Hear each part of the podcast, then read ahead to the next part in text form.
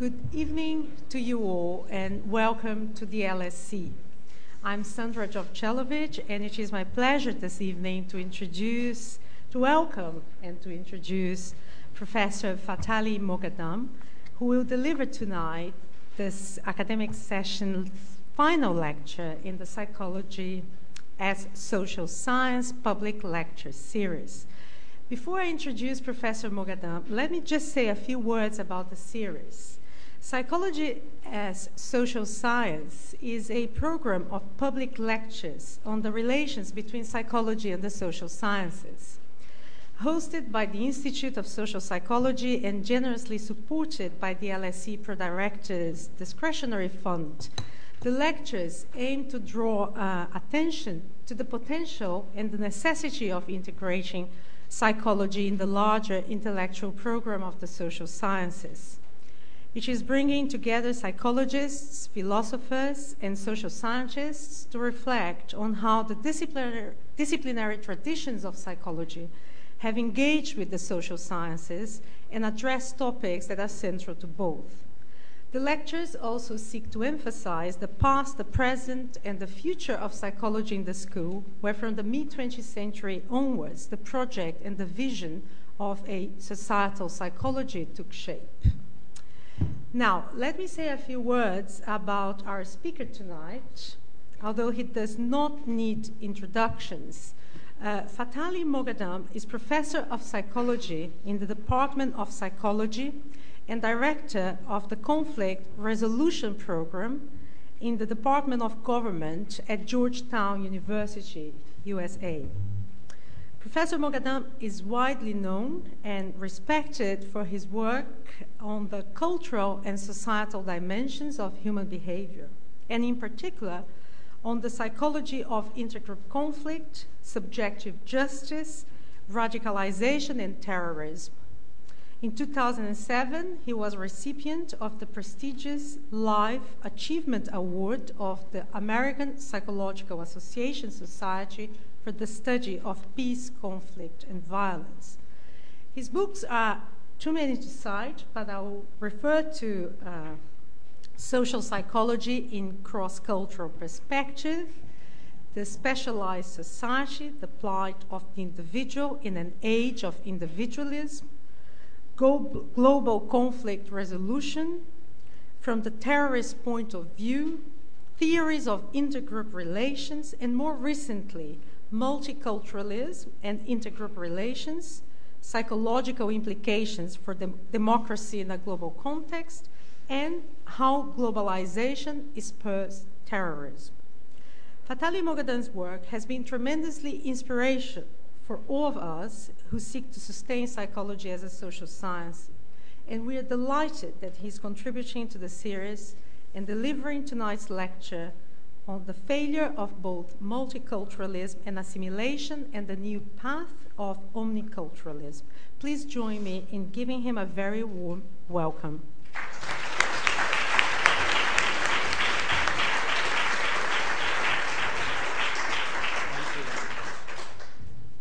Thank you. Could anyone hear me back there? Good. You should have this handout. Has it reached everybody? Yes, excellent. Well, I'm delighted to be here. It's really a pleasure and honor. The LSE has a tremendous history and tradition of public academic interaction, and it's wonderful to be participating in this project. What I thought I'd do is talk for about 45 minutes, and then we can have a discussion, because it's often in the questions and discussion that things get lively.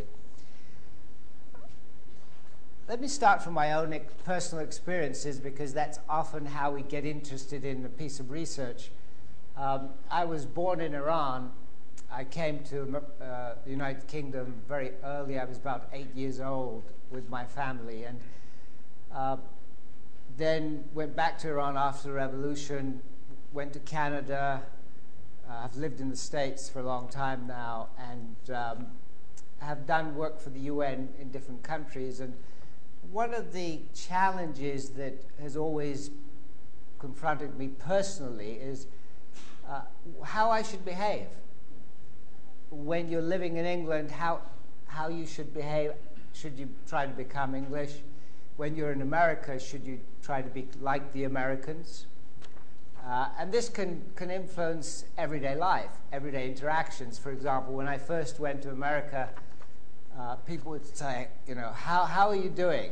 And I would, in the English tradition, say, well, okay, you know, not bad, head above water, that kind of thing. And the head of the department at that time took me aside and said, we're very worried about you. And I said, well, what's the matter? He said, well, we're worried you're not feeling well or doing well, you're going to leave us. I said, no, what's the matter? And then I learned that in America, when they ask you, how are you doing? You say, I'm great. I'm fantastic. And of course, in England, if you said to people, I'm great, they'd probably say you're an idiot. So these very small scale interactions clue us in the challenge we have. How much do we fit in? Let me start by talking about globalization, because that's the theme of the presentation, really, the context. There are really two big, very macro-level processes right now that I can see. One is the traditional discussion about how we are becoming a global village. Assimilation is taking place. You know, we can go from London to Bombay to Beijing and wake up in a hotel, and it seems like the same hotel. We can move from one country to another and experience very much the same things, because the products we use are becoming global, the services we use are becoming global, communications keeps us in touch with people all the time, everywhere. It seems as if the global village is taking shape. And certainly in places like Europe, where there is integration politically and economically, and in North America we have NAFTA, in different regions it looks as though we are becoming one global village. However, at the same time, there's something else going on, a counter-reaction to globalization and becoming a global village.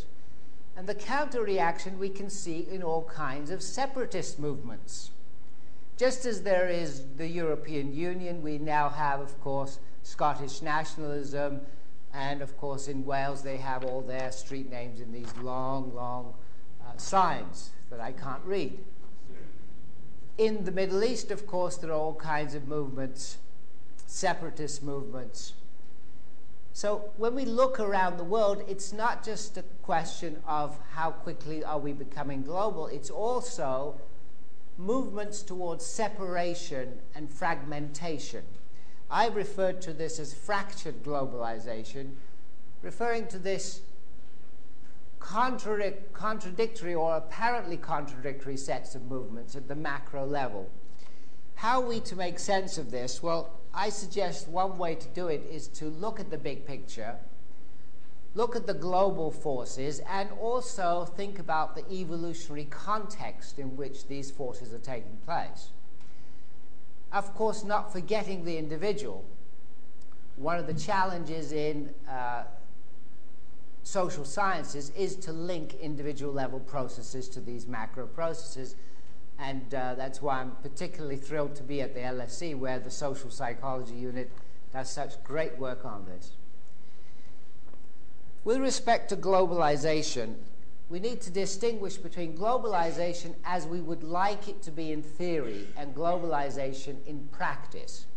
In theory, one of the interesting things is how the ideals put forward by both left and right are quite similar in terms of their goals.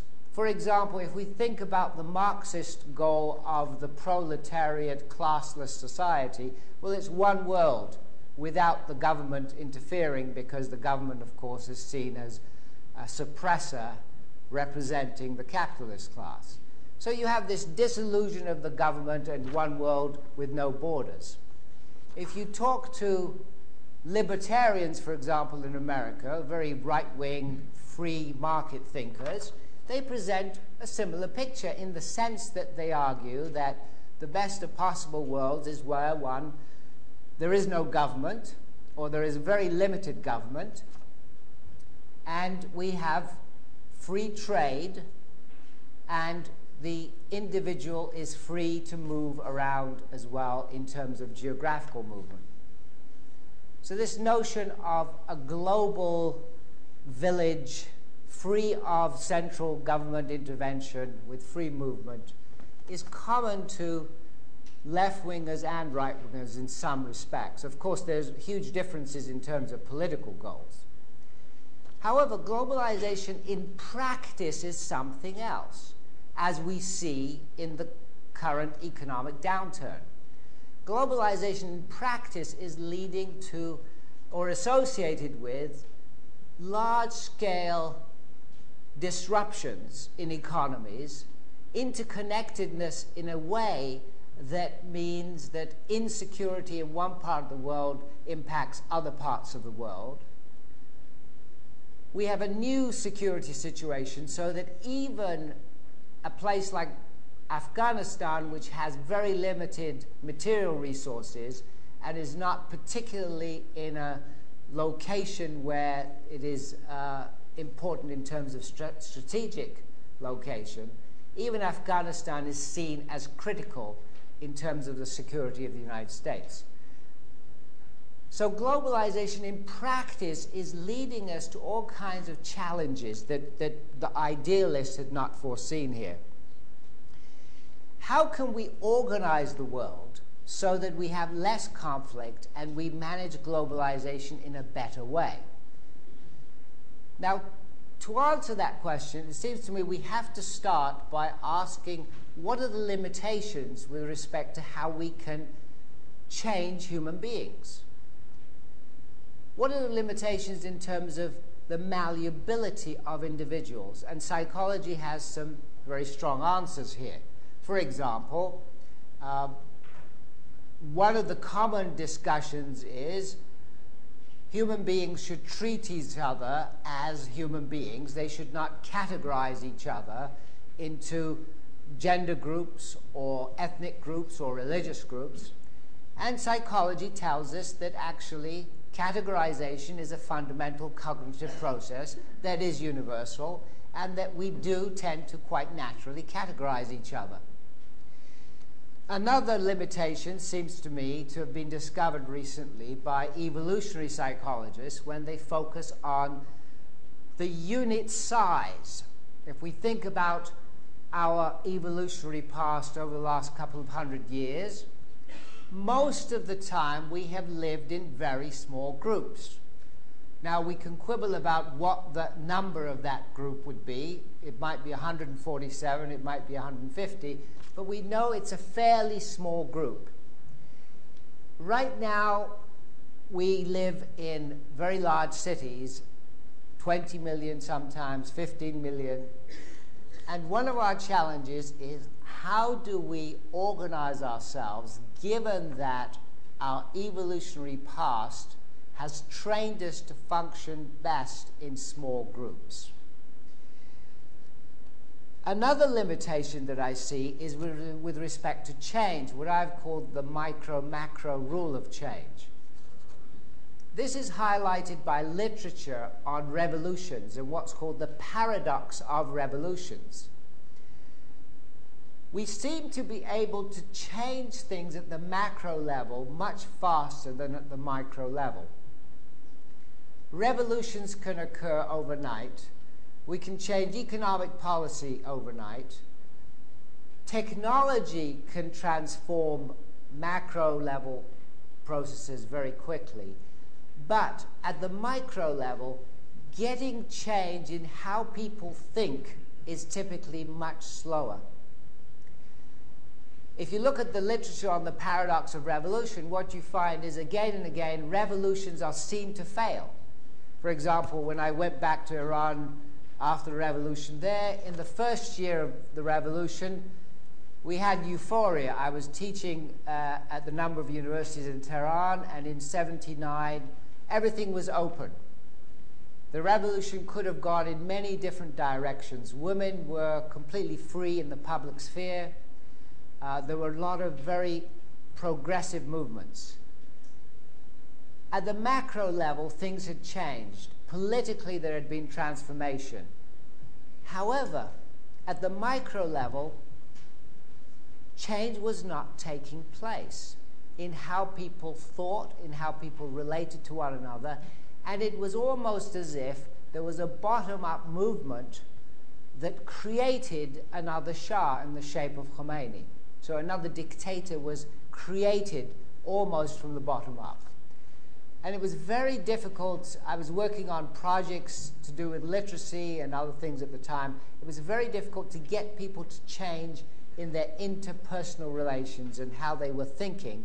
It was much easier to get macro change achieved. So these are some possible limitations. What are the policies we have available in terms of how we organize ourselves?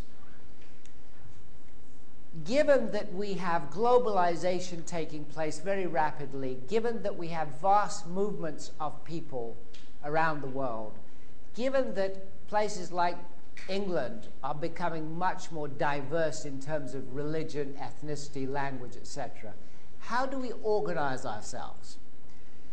I'm going to talk about the two traditional policies, assimilation and multiculturalism, and highlight what I see to be the psychological assumptions underlying these policies.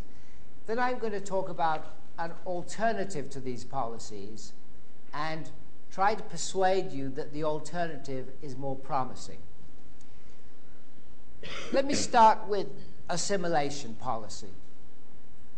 Assimilation policy is traditionally associated with the United States, the so-called melting pot. I've talked about two different types of assimilation.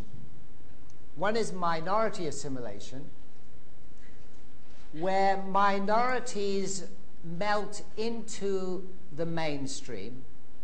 For example, you can imagine minorities in England melting into the mainstream, becoming English in what's called the traditional English way, whatever that is.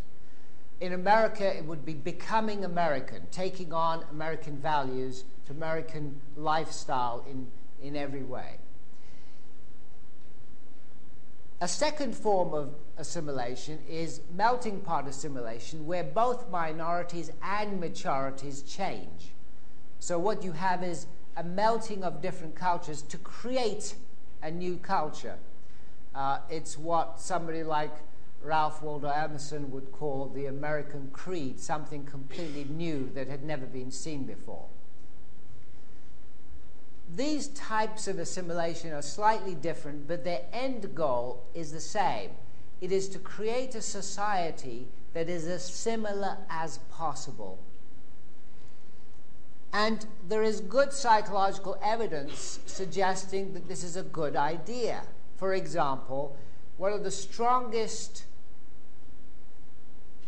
possibilities we have for a universal in social psychology is similarity attraction.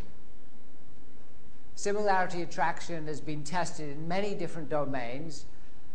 I tested it in Canada, which is a multicultural country, and found that it's robust there. By that I mean that in Canada we discovered that people will be more positively disposed towards others who they see to be like themselves.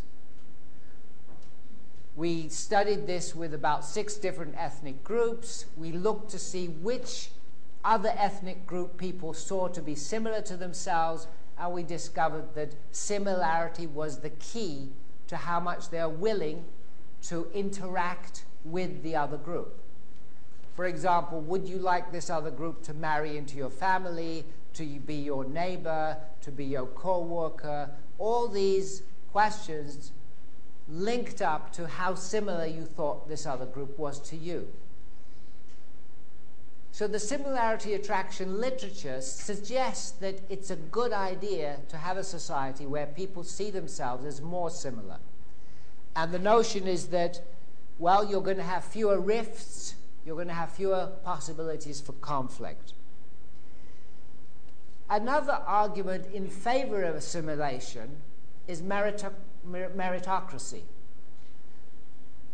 Presumably, you want a meritocracy where everybody starts with similar possibilities for success. You want a society where people are on a level playing field, if possible, especially in the education system. So, for example, if we consider minority children in schools, you want them to assimilate as quickly as possible. Why? Because by taking on the majority language, the majority culture, they will be able to compete better. One of the traditional criticisms of testing, the way it's done at the moment, is that testing in schools is biased against minorities. Why? Because it's largely reflecting the culture of the majority. If we accept that argument, then we have to accept that by taking the mainstream and absorbing minorities into the mainstream, we are giving the minorities a better shot at success. If they know the majority culture, then they can compete in that culture. So that's another argument in favor of assimilation. Another argument in favor of assimilation is related to what's called the contact hypothesis.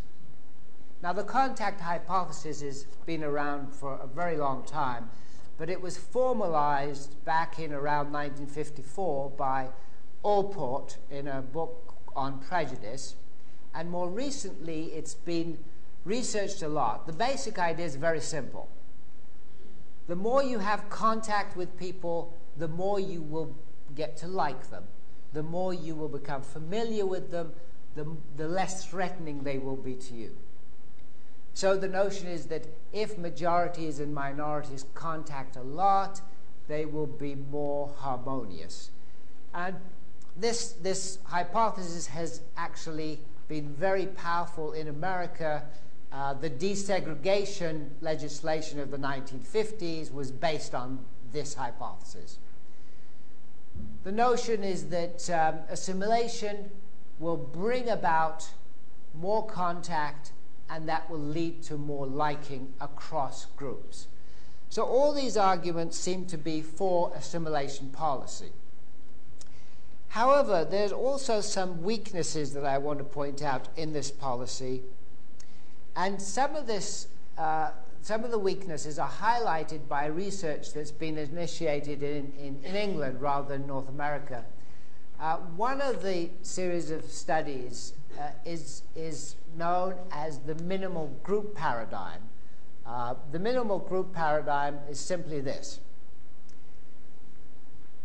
Once you categorize people into groups, it can be a meaningless basis for categorization. You can categorize them on the basis of something that's completely trivial.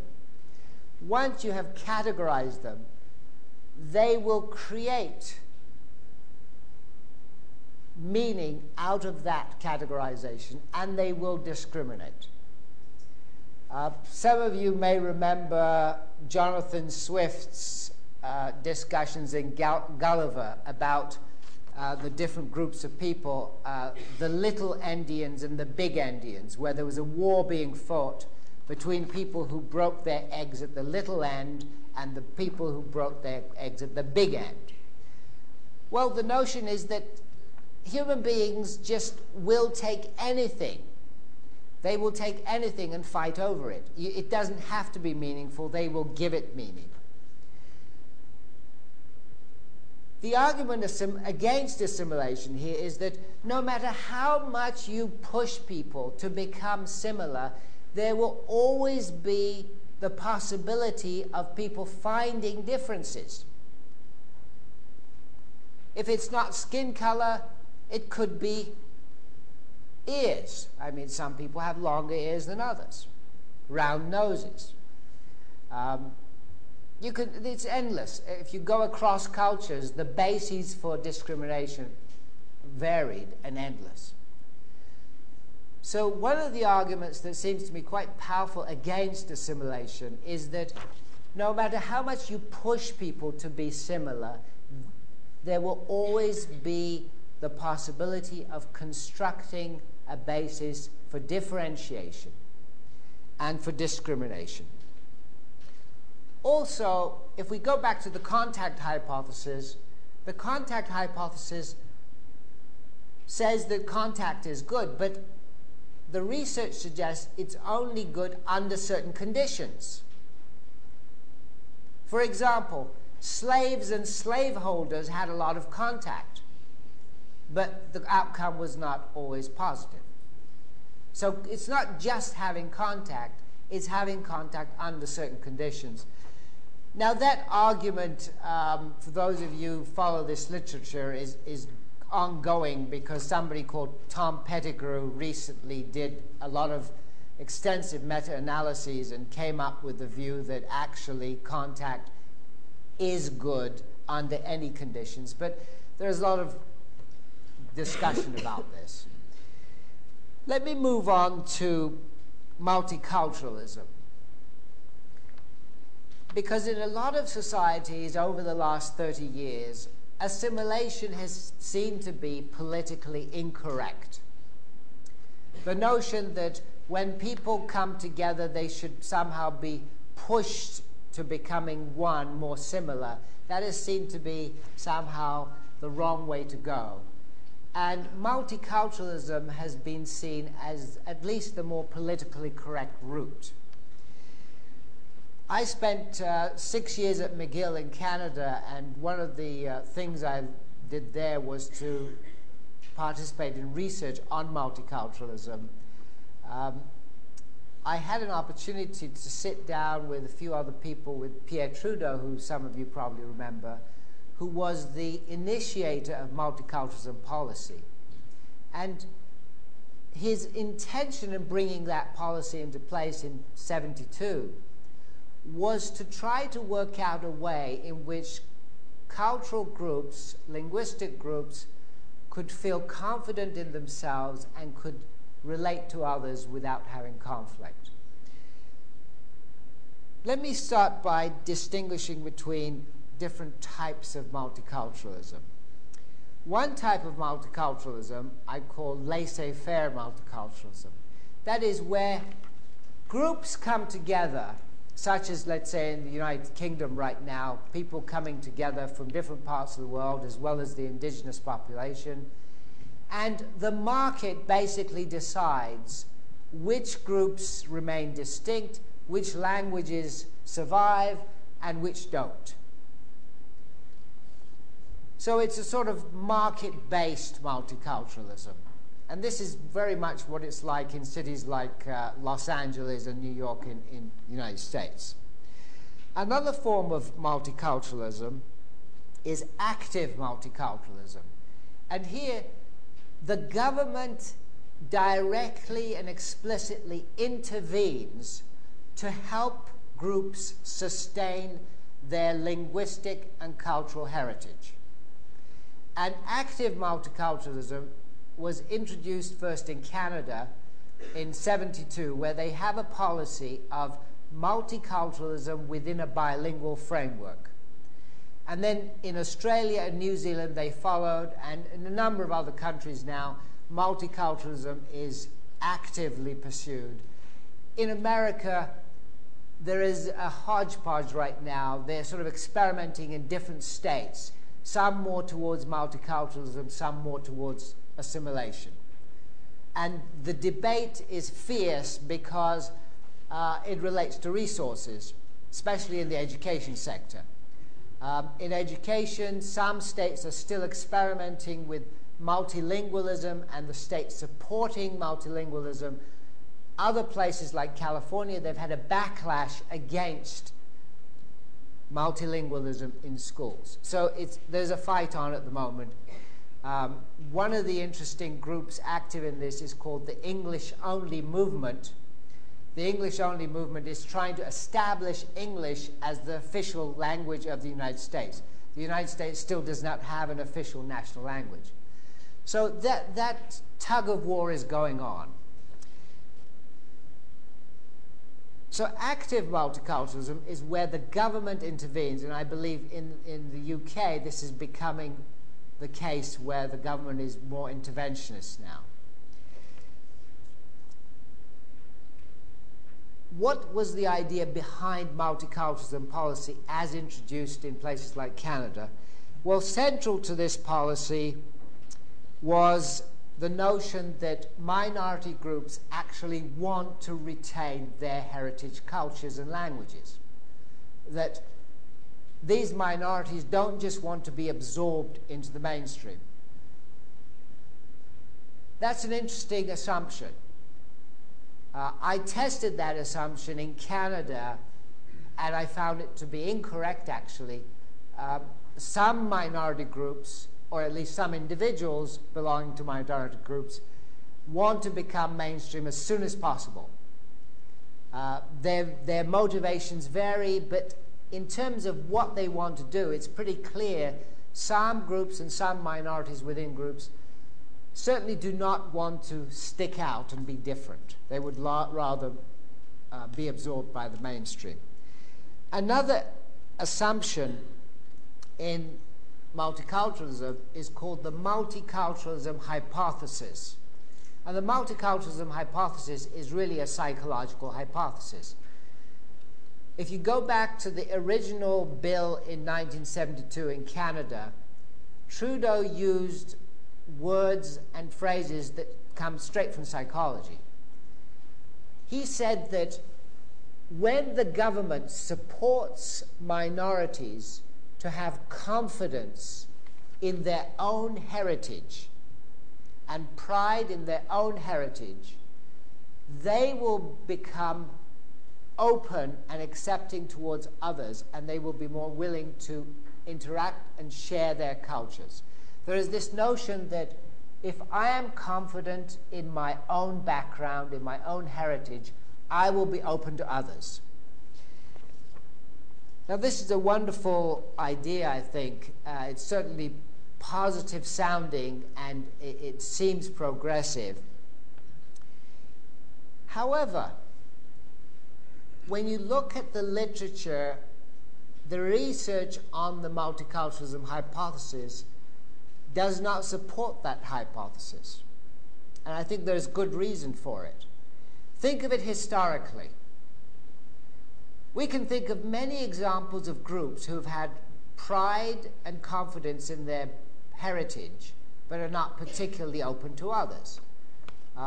It seems to me that, you know, the Nazis had quite a lot of pride in their own heritage. They were not particularly open to others.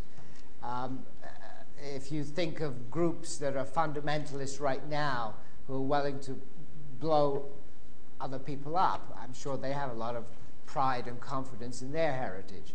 So it seems to me that that link of having pride and confidence and therefore being open to others, that seems to me not to be a very strong, valid link.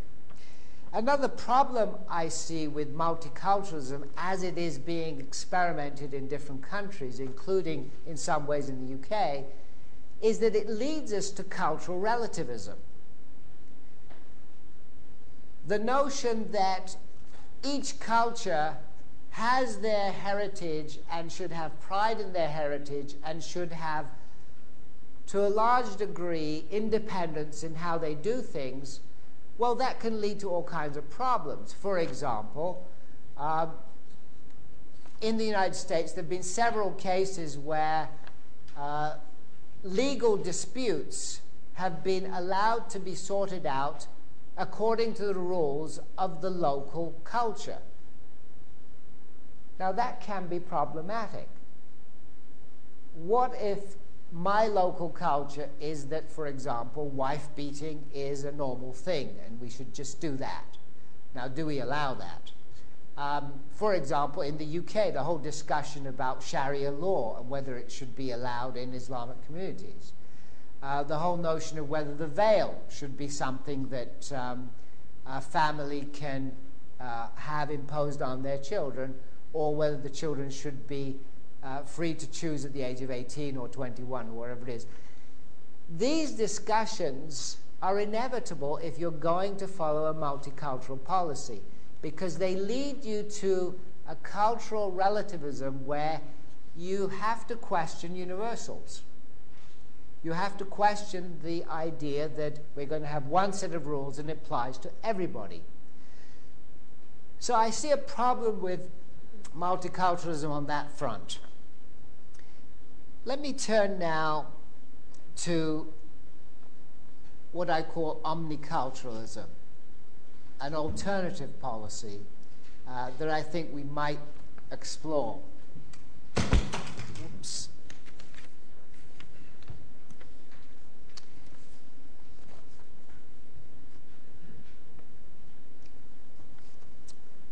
Omniculturalism is put forward as a third alternative, and I see it as something that would be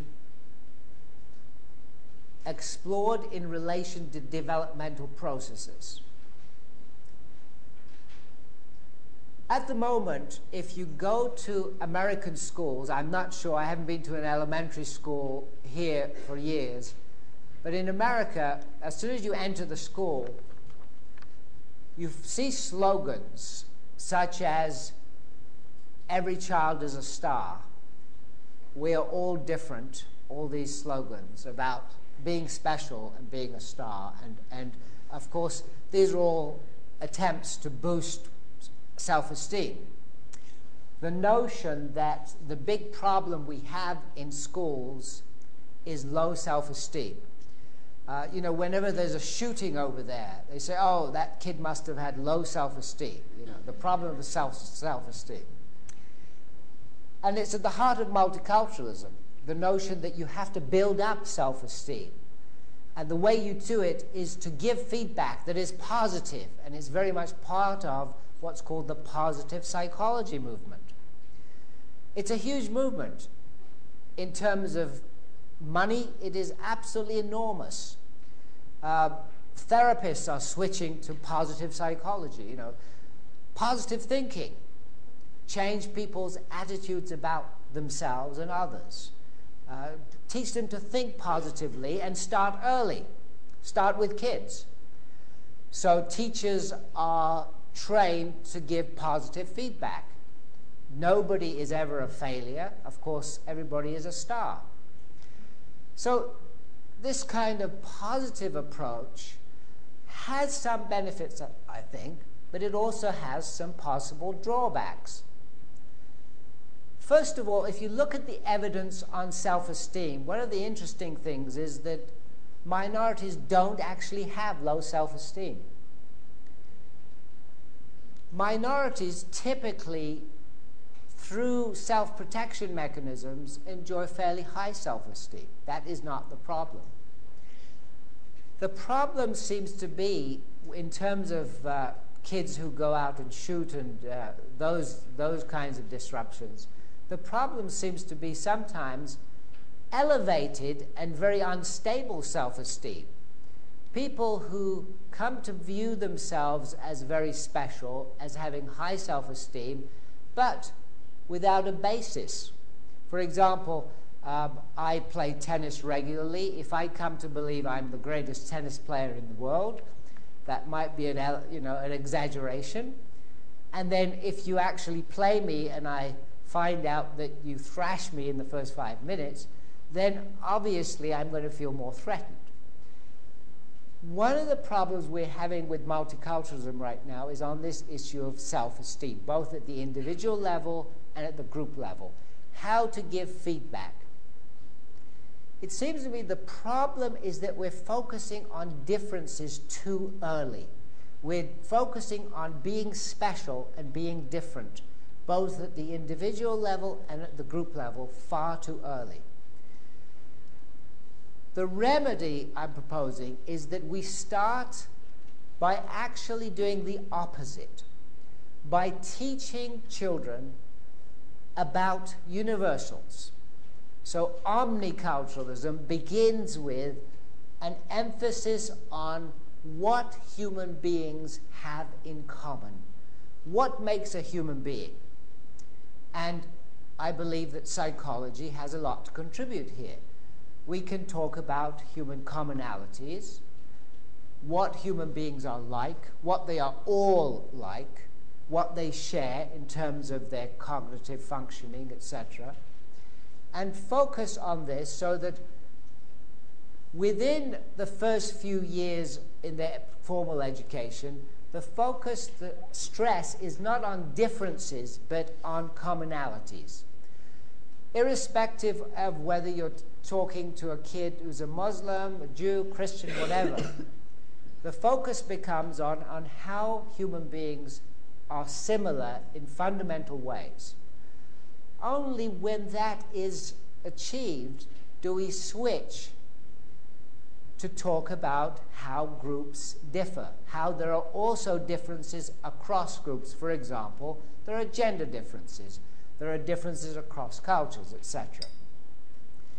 So omniculturalism is an attempt to try to turn the tables and start by talking about commonalities rather than differences, and also turn away from the tendency that's crept into many schools now, where the emphasis is just on positive feedback. I don't see that as necessarily constructive, because if a kid is not doing well in math, I don't see it as very constructive to keep putting up slogans about every child is a star. It just is going to lead to problems. And very exaggerated views about success possibilities. For example, if you look at surveys on what high schoolers in America think in areas like sport, their exaggerated views of how the possibilities for success are. It's actually more likely for a black teenager to become a brain surgeon than to become a professional basketball player, but they keep giving feedback, positive feedback, in areas like basketball. So these things have to be worked out. Now, is there any evidence that people would be willing to shift to this third alternative, to this omnicultural alternative? Have we got to a situation now where we are so involved in multiculturalism that it's going to be very difficult to shift gear and to start emphasizing another policy? Well, recently, together with some colleagues at Stanford, I did a survey. It was a national survey in the States. We surveyed 4,000 randomly selected Americans, and we gave them three alternatives in terms of policy. One was assimilation, one was multiculturalism, one was omniculturalism. And surprisingly, we found that about 70% actually went for omniculturalism. So I was delighted about this. However, minorities were an exception. Minorities preferred multiculturalism. And one of the reasons, I think, is because the ideology of multiculturalism as it stands now is more appealing to minorities. They seem to think that multiculturalism protects their interests in a better way. I don't believe that's the case. I don't believe that multiculturalism has yielded positive results for minorities, because if you look at the actual performance of minorities in schools, in the economic center, what you find is that it is not multiculturalism that is allowing some groups to get ahead. It's actually quite different. It's a different form of thinking. It's not the thinking that says, I have to have pride in my heritage in the kind of multicultural way. Let me try to wind up before we have a discussion and questions. I'm presenting a big picture of our dilemmas at the moment. I'm presenting this picture in evolutionary context and in global context. We live in an era where change is taking place at the macro level very, very fast. Economically, change is very fast, as we see with the current downturn, how quickly it arose. In terms of technology, change is coming about very, very fast. Movements of people are very fast at the moment. Of course, human beings have always been mobile. Since our time of coming out of Africa, we've been on the move all the time. However, our movements used to be slow. We used to walk. Now, millions of people can suddenly show up somewhere within a matter of a year. Just in the United States, there are between 1 and 2 million immigrants every year, and they show up just like that. It's not a slow process, it's very rapid. The movement in Europe is very rapid. If you look at the global map, there is movement from south to north. There's people moving up from Africa to North Africa into Europe, and then east to west. And this movement involves huge numbers of people. The consequence is what I've called sudden contact. Sudden contact is when groups come into contact with one another without pre-adaptation. And I've explicitly borrowed from biologists. Pre-adaptation is the term that the biologists use. Pre-adaptation allows organisms to get ready and to interact with another organism without becoming extinct. In the natural world, what we find is extinction takes place often through sudden contact. As you know, variation among animals and plants is declining quite rapidly. The variation of animals and plants is going down.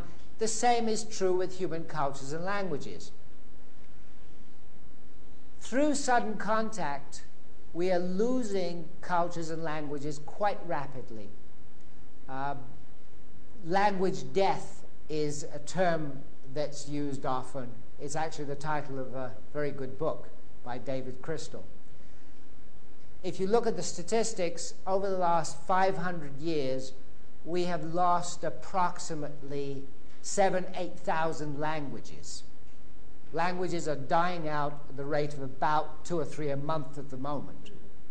There are hundreds of languages with only a few speakers. So we have a situation where, from an evolutionary perspective, we have huge movements of people, sudden contact taking place. Languages and cultures are dying out. And the question is, how do we organize ourselves so that these interactions and the dying out of languages and cultures is more controlled and does not lead to conflict? Because one of the consequences of sudden contact is when groups discover that they are dying out, they react. And some of their reactions are radical. For example, terrorism I see to be a dysfunctional reaction when people realize that their lifestyle is under threat. How do we organize ourselves so that these reactions don't become disruptive? One approach, I've said, is the traditional assimilationist approach, where the objective is to make people become as similar as possible, so that we become one global village and we're very, very similar to one another in terms of lifestyle, etc. But I pointed out that there are limitations to this, because psychological research shows that no matter how similar you make us, we can always find dissimilarities. We can always construct ways in which we are different. A more recent alternative policy for managing our diversity is multiculturalism. And multiculturalism has been adopted officially in Canada, Australia, New Zealand, and a number of other countries. And unofficially, it seems to be the politically correct way to go at the moment. And if you survey minorities, as I did recently in the States, you find most minorities go for multiculturalism. However, I would argue that multiculturalism has major problems, major shortcomings. First of all, the multiculturalism hypothesis is based on invalid assumptions about self-esteem and our openness to others. Second, multiculturalism leads often to problems of cultural relativism, and this can be very disruptive. So I'm suggesting an alternative policy of omniculturalism. And I think what I'm proposing is not necessarily the golden solution, but it's an avenue to get more discussion about policies of how we are to organize ourselves in the new world. I'll stop there for questions.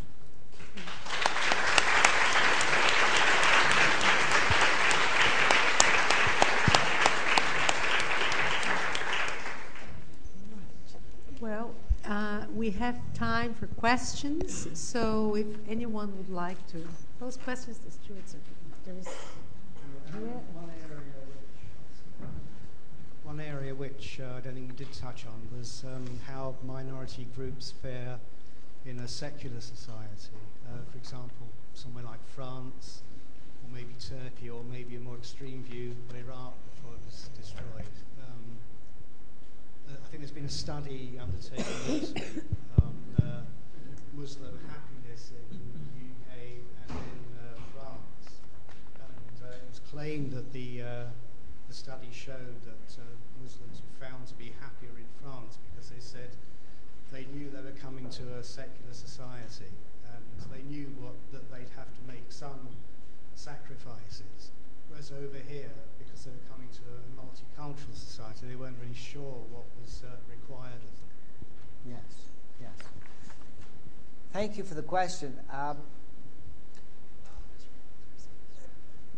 The challenge of how to organize a society such as France or in England, when a large number of the immigrants are Muslim, I think this is going to be with us for the next few decades. I've discussed it in relation to identity, and I've claimed that Muslim communities around the world, not just in Western Europe, are experiencing a collective identity crisis. And I think the way to look at the experience of Muslims in Western Europe is in relation to that collective identity crisis. Now, what is that crisis about? I've discussed it in relation to the new global American dilemma. American policy has been sort of with two branches. On the one hand, America and most European countries have followed this, have talked about support for openness and democracy and freedom, etc. On the other hand, if you look at policy, Western policy in Muslim countries over the last, let's just stick to the last 50 years, it has actually been absolutely the reverse of that. They have supported dictatorships again and again. Just this summer, I had the opportunity to give evidence at the Senate, the US Senate, and I said again, look, you're supporting the Saudis, the Mubaraks, all the dictators in that part of the world, and you're saying you're supporting democracy. This is nonsense. How is this linked to the dilemma in Muslim countries? It's linked in this way. Secular opposition groups in Muslim countries are basically either in jail, or they're abroad, or they're killed. And this is because Western-supported dictators follow that policy. If you happen to be a secular politician in Egypt, you're either in jail, or you're abroad, or you're dead. And the Egyptians happened to be supported, Mubarak supported by American funds. You know, my taxes go to support Mubarak. So the secular route at the moment has been closed.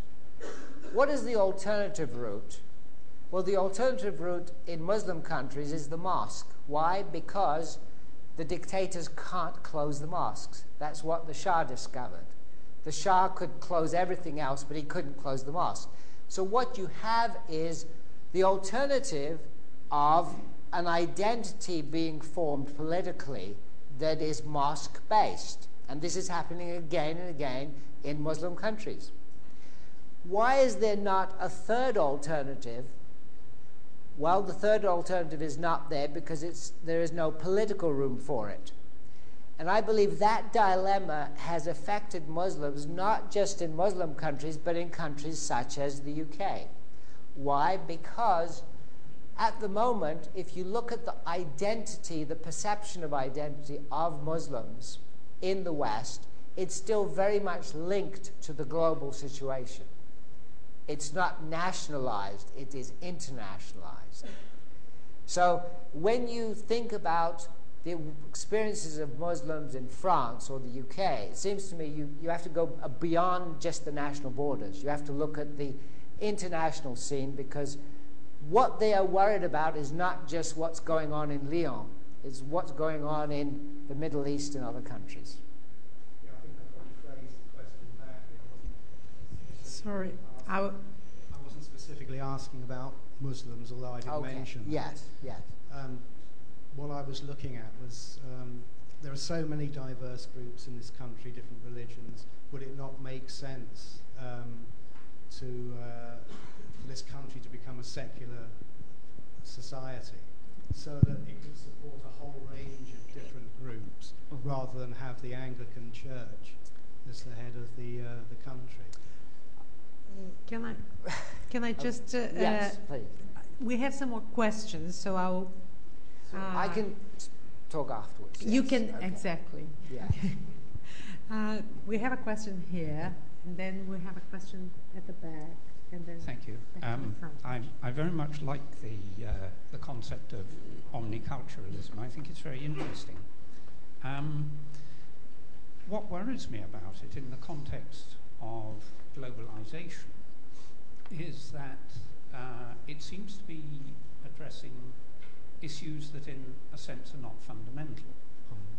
If we look at the major population movements that are coming about as a consequence of globalization, the principal levers for those seem to be economic inequalities.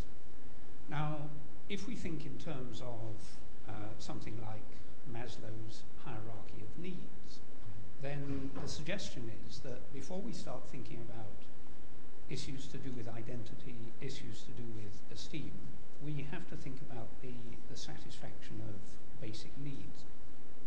So I wonder whether it isn't premature to be thinking about something like omniculturalism as a solution to the problems of globalization, when it is so clear that there are massive, enduring, and very difficult to shift economic inequalities, and these themselves, of course, have psychological roots, and maybe that's where we should be looking first of all.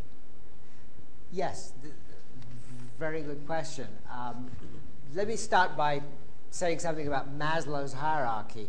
I would argue that Maslow's hierarchy is an interesting hierarchy, but a better adaptation is what's called the ERG model, which actually assumes that motivations can be activated simultaneously and in a much more complex way than the hierarchy Maslow suggested. For example, I could be motivated certainly by, you know, basic needs like hunger, etc., but it could be that ideology will lead me to do all kinds of things that sideline my hunger or even my need to live.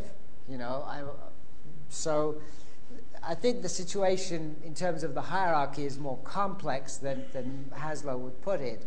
But I take your point that the vast majority of humanity we know is preoccupied with basics, like do I have, you know, can I find enough food to eat for tomorrow? And something like 50% of the population is still living on less than $2 a day. So, you know, I take that point that it is a big challenge. However, I would still contend that the biggest challenge we have at the moment is how to organize ourselves so that differences do not become an obstacle and we don't continually get into wars. Now, the differences I'm talking about can sometimes be trivial and sometimes can be quite large ideological differences. But we have to work out some kind of a policy that makes more sense. I accept that the economic needs of the vast majority of people are great, and that's what's making them move to different countries and different regions. But we still have the challenge of once they move, even if their economic needs are to a great extent satisfied, what do we do about the differences that keep getting highlighted? So, in a sense, we are not going to get rid of the other problem. Sorry. There's a question there. Hello. My first question is, I was wondering, how do you expect multiculturalism to work in this present day and time within this culture and civilization, when in the past I haven't seen the practice of multiculturalism work in any other great civilization? You know, I mean, I feel that it's going to be extremely difficult for somebody who's, especially if they're devout in their belief and they're practicing Jew or they're practicing Muslim, to have true respect for each other when the very doctrine they are part of teaches them to favor one over the other. And my second question is, how can you expect people to be equals without being biased in some way, shape or form? You know, because there's an old saying that, you know, a servant can't love two masters, because he will love one and he will hate the other. I was just wondering, you know, how do you expect peoples from different parts of the world to overcome these types of issues and you know, insecurities that they've developed over years? Well, I think that the first question you have really leads to a solution, in the sense that you're pointing to the historical nature of our challenge. You know, the whole challenge of how to organize societies when there are so many differences is not new, of course. You know, we go back, let's say, to the Roman Empire. They had exactly the same challenge. How do you organize an empire when there are so many differences? And they came out with some interesting principles. Now, of course, at that time they had slaves, they had all kinds of things that hopefully we have less of. There is still slavery, but it's less of a problem. So it is one approach to look at this historically and see ourselves as having a challenge that has been around for a very long time. How to organize differences, how to organize societies where there are huge differences. And you're saying, well, in the second question, how can we be hopeful when in the past we haven't succeeded? Well, certainly we can point to societies where there has been greater success. For example, at the present, we can find societies where cultural diversity is managed more successfully than others. For example, it seems to me the fact that in South Africa, they didn't have huge bloodshed in the transition from pre to post-apartheid. That was a great success. You know, we have had great successes.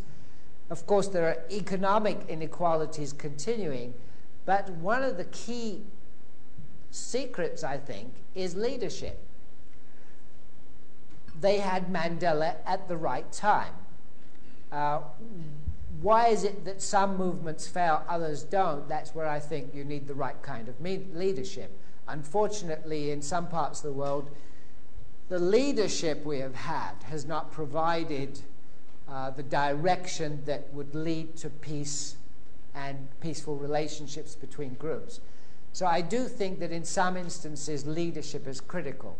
You know, why have we had such a terrible mess out of American policies in the last 8 years? Well, I think the fact that Bush was in power was a big factor. If we'd had somebody else, I think we almost anybody else would have been better. We have a question here. When you identified as a problem focusing on being special and being different too early, the sort of self-esteem psychology input, you suggested that it isn't a question of doing away with it, it's a question of emphasizing commonality first and later focusing. Mm-hmm. So I wondered, have you had thoughts about when is the right time? Excellent question. That I really need developmental psychologists here to help me. I haven't given that enough thought, but it's the kind of thing that developmental psychologists could contribute to.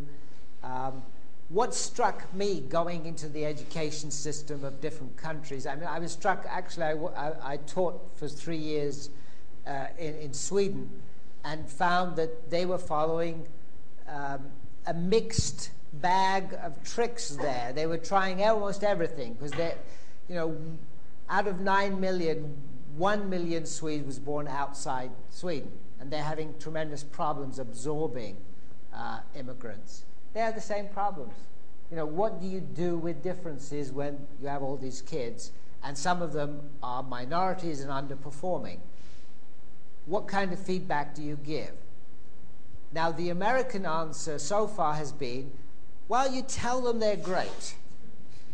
You know, and so you go to underperforming schools, terrible, really very poor, sloppy conditions where 10-year-olds can hardly read, and they're being told every child is a star. And if they happen to be a minority, the teachers are actually quite frightened of saying anything else.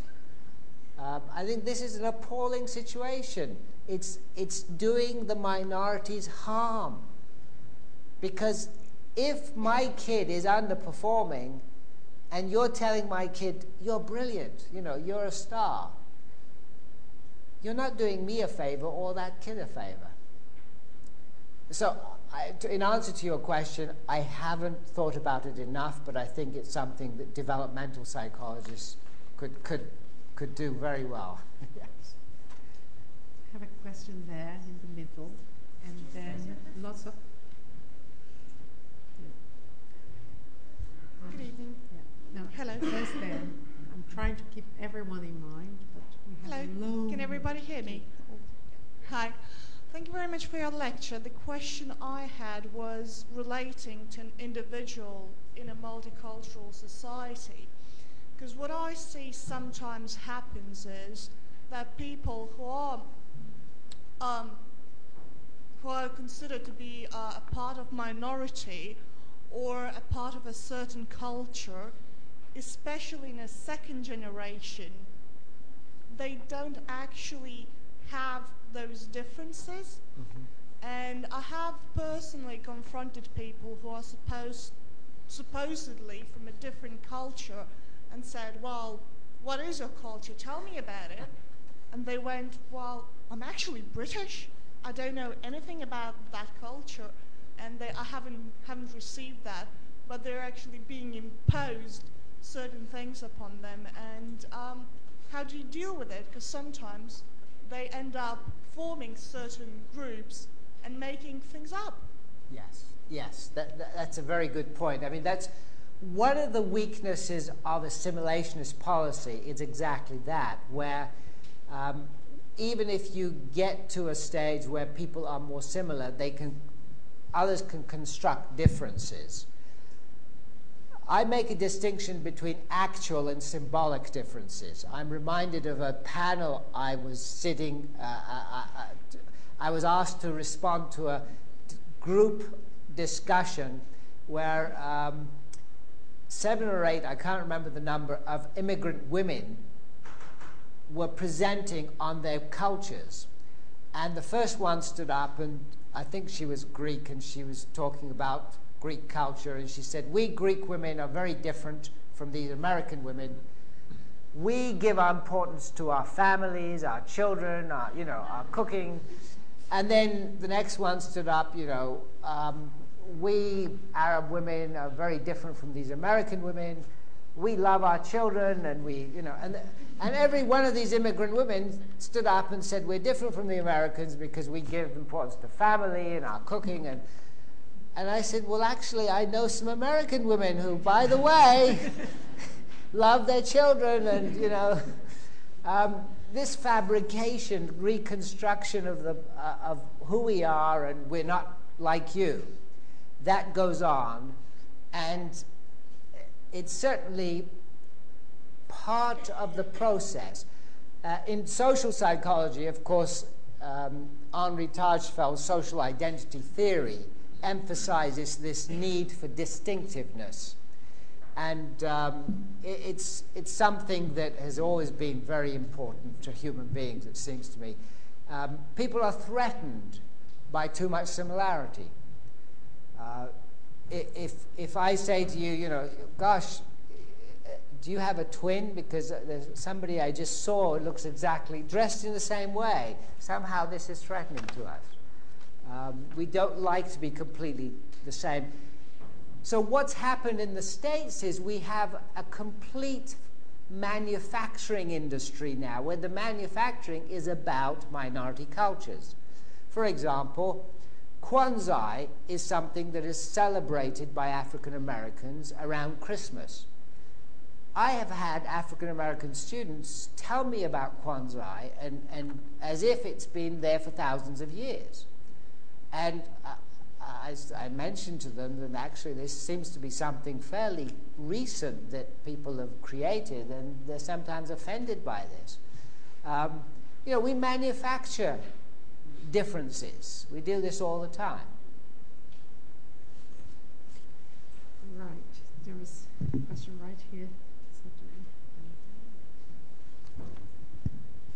I'm very sympathetic to this. I was exposed to this kind of omniculturalism, and it's pretty positive. But I'd like you to come back a little bit to what you said about evolutionary psychology, and build a bit on why is it why is it useful to discriminate against others? And my feeling is that a lot of the theories is we create others so that we can create our own identity. And I was wondering whether this wasn't an easy way for the management of our aggressive tendencies, right? So we always have a bias toward attribution of problem to other people, and obviously this is a universal. Whenever there are problems and when we want to do something, and that we can't do it, we feel some aggressive feelings, and it's much more practical, you know, for the group, if there's another one. So how can we cope with this? And another way of doing that, and maybe the positive thinking is part of the solution, is having a project, right? And this is something that has seemed to be completely missing. And unfortunately, this is very often the solution to unite population in difficult conditions, which what dictators do. I mean, it's pretty common. Yeah. So is there a way that you address this constructive project part of the solution? Yes. Well, your question is very fundamental, because it comes back again to the plasticity and the limits to the plasticity of human beings. One of the unfortunate themes in human history is war and conflict and prejudice and discrimination, and the question is, well, how can we change this and to what extent? And of course, some evolutionary psychologists would argue that you cannot change this much because there is a tendency for humans to have preferences for their own genetic type, and of course they will fight against others who are genetically dissimilar, etc., etc. So that kind of genetic-based argument, I think that is at the intergroup level too simplistic, because if we look at major wars, think about the Second World War, the First World War. Even if we accept the assumption that phenotype somehow reflects genotype, which is too simplistic, it seems to me that the combinations of nations fighting one another, you know, the Germans fighting the English, and the English were allied with the Chinese and the Indians, it doesn't make sense. So I don't think at the big picture level the simple genetic arguments put forward by some make sense. However, at the more micro level, when we think back to processes like displacement of aggression that Freud talked about, that I see to be very powerful and unfortunately a universal. Again and again, we find dictators managing to manipulate situations by creating an external enemy. I've actually recently finished a project that is entitled Mutual Radicalization, How Ahmadinejad and Bush supported one another. You know, by finding that external enemy, you mobilize internal support and you displace aggression. So that I see to be something absolutely crucial that somehow we have to deal with in our education system. Now, how do we deal with that? I think the way to do it, again, might be to explore this issue of commonalities, to teach people about commonalities earlier. It's not going to be the only solution. How would that be a displacement of aggression? You see, as long as you focus on identity, yes, this aggression goes nowhere. Hence the project issue. Yes, well, certainly you're thinking, I guess, about practical projects, the superordinate goal idea. And that's certainly wonderful. My assumption, actually, this omniculturalism project started with this notion of superordinate goals. How can you get a project, if you like, large enough for everyone to become absorbed in? But I take your point, it is a big challenge. Right, we have so many people wanting to ask questions that I'll have to be a bit more controlling after going back. If it, we don't have much time, so I'll have to take 3 more questions. Professor Moghaddam flew in this morning. He's tired, so let's be kind to him. There is one question here. And I'd like to take some questions forward, which I think have been in the room already. You seem to suggest a kind of an educational idea of starting with commonalities and then going to differences. But what are the commonalities? If I look at my daughter at school, is it chemistry?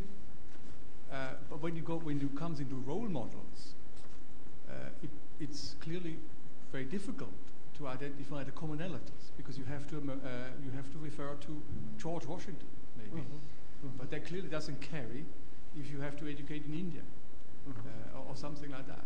So how do you solve? Where are the commonalities? Excellent question. I think that this is where research in areas like psychology comes in.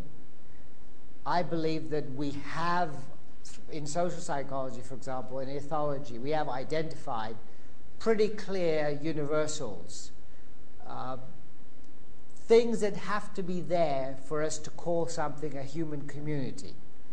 Let me give you an example. What are we doing now? We are turn-taking. If we stop turn-taking, communication would end. Within that turn-taking, there are ideas of rights and duties.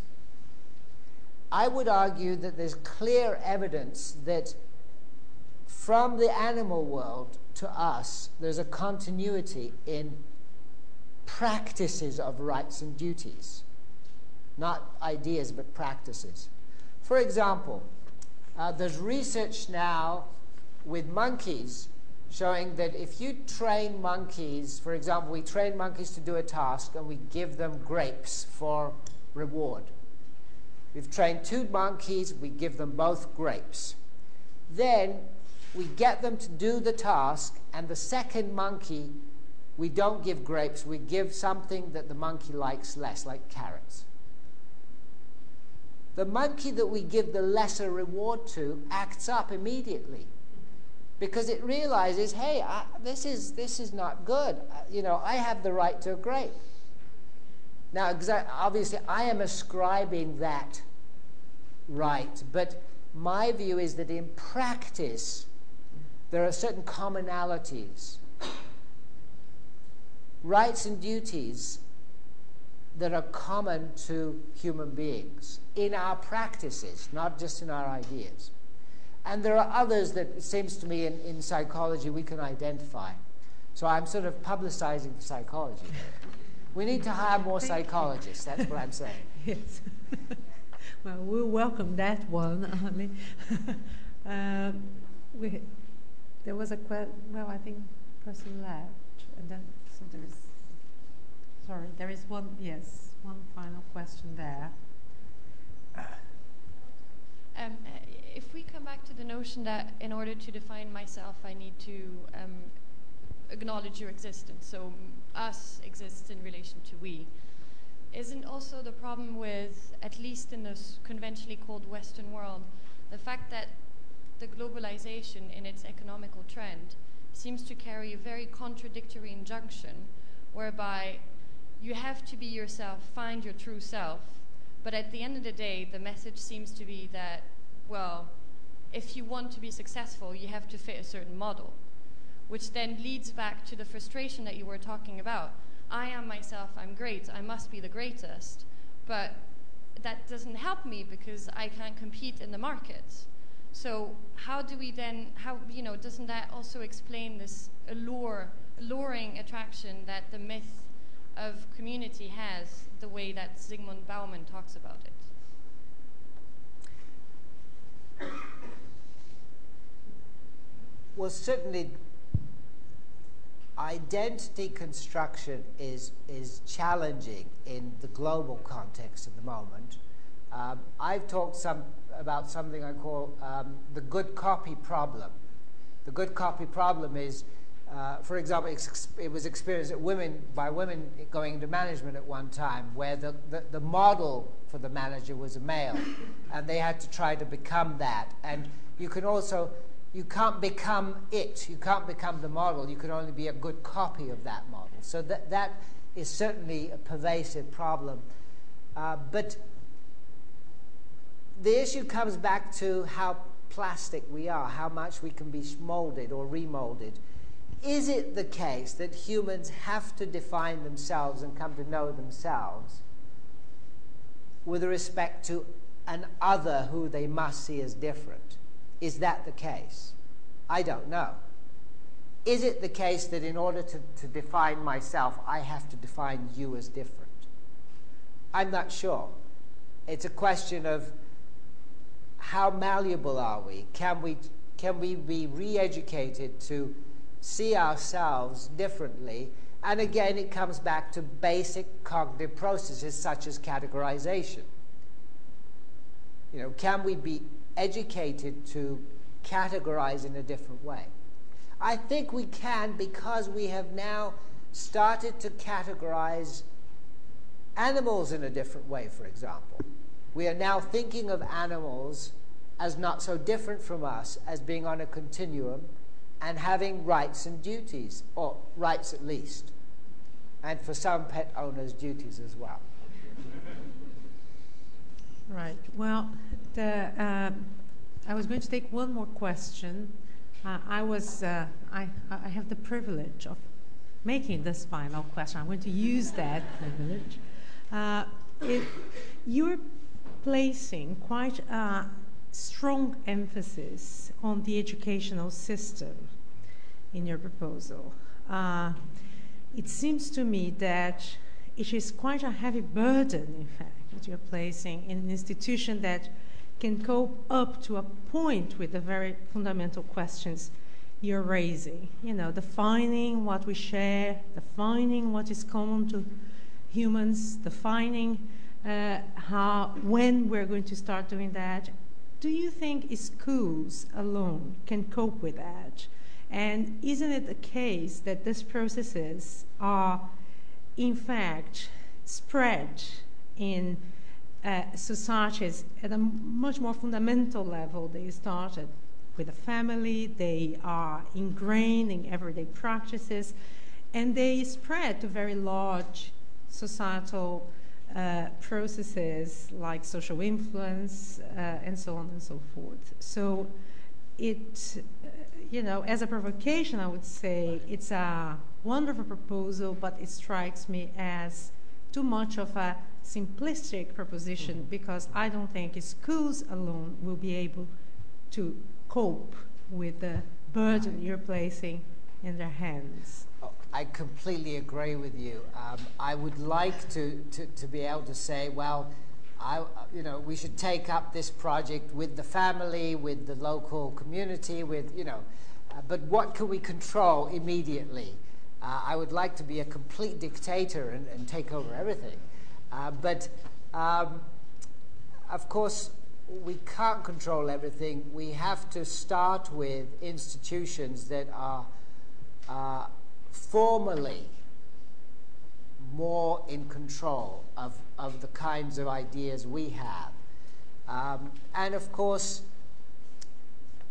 the notion is that eventually, through institutions such as the schools, we will be able to feed back into the family and work that way. I mean, these are long-term projects.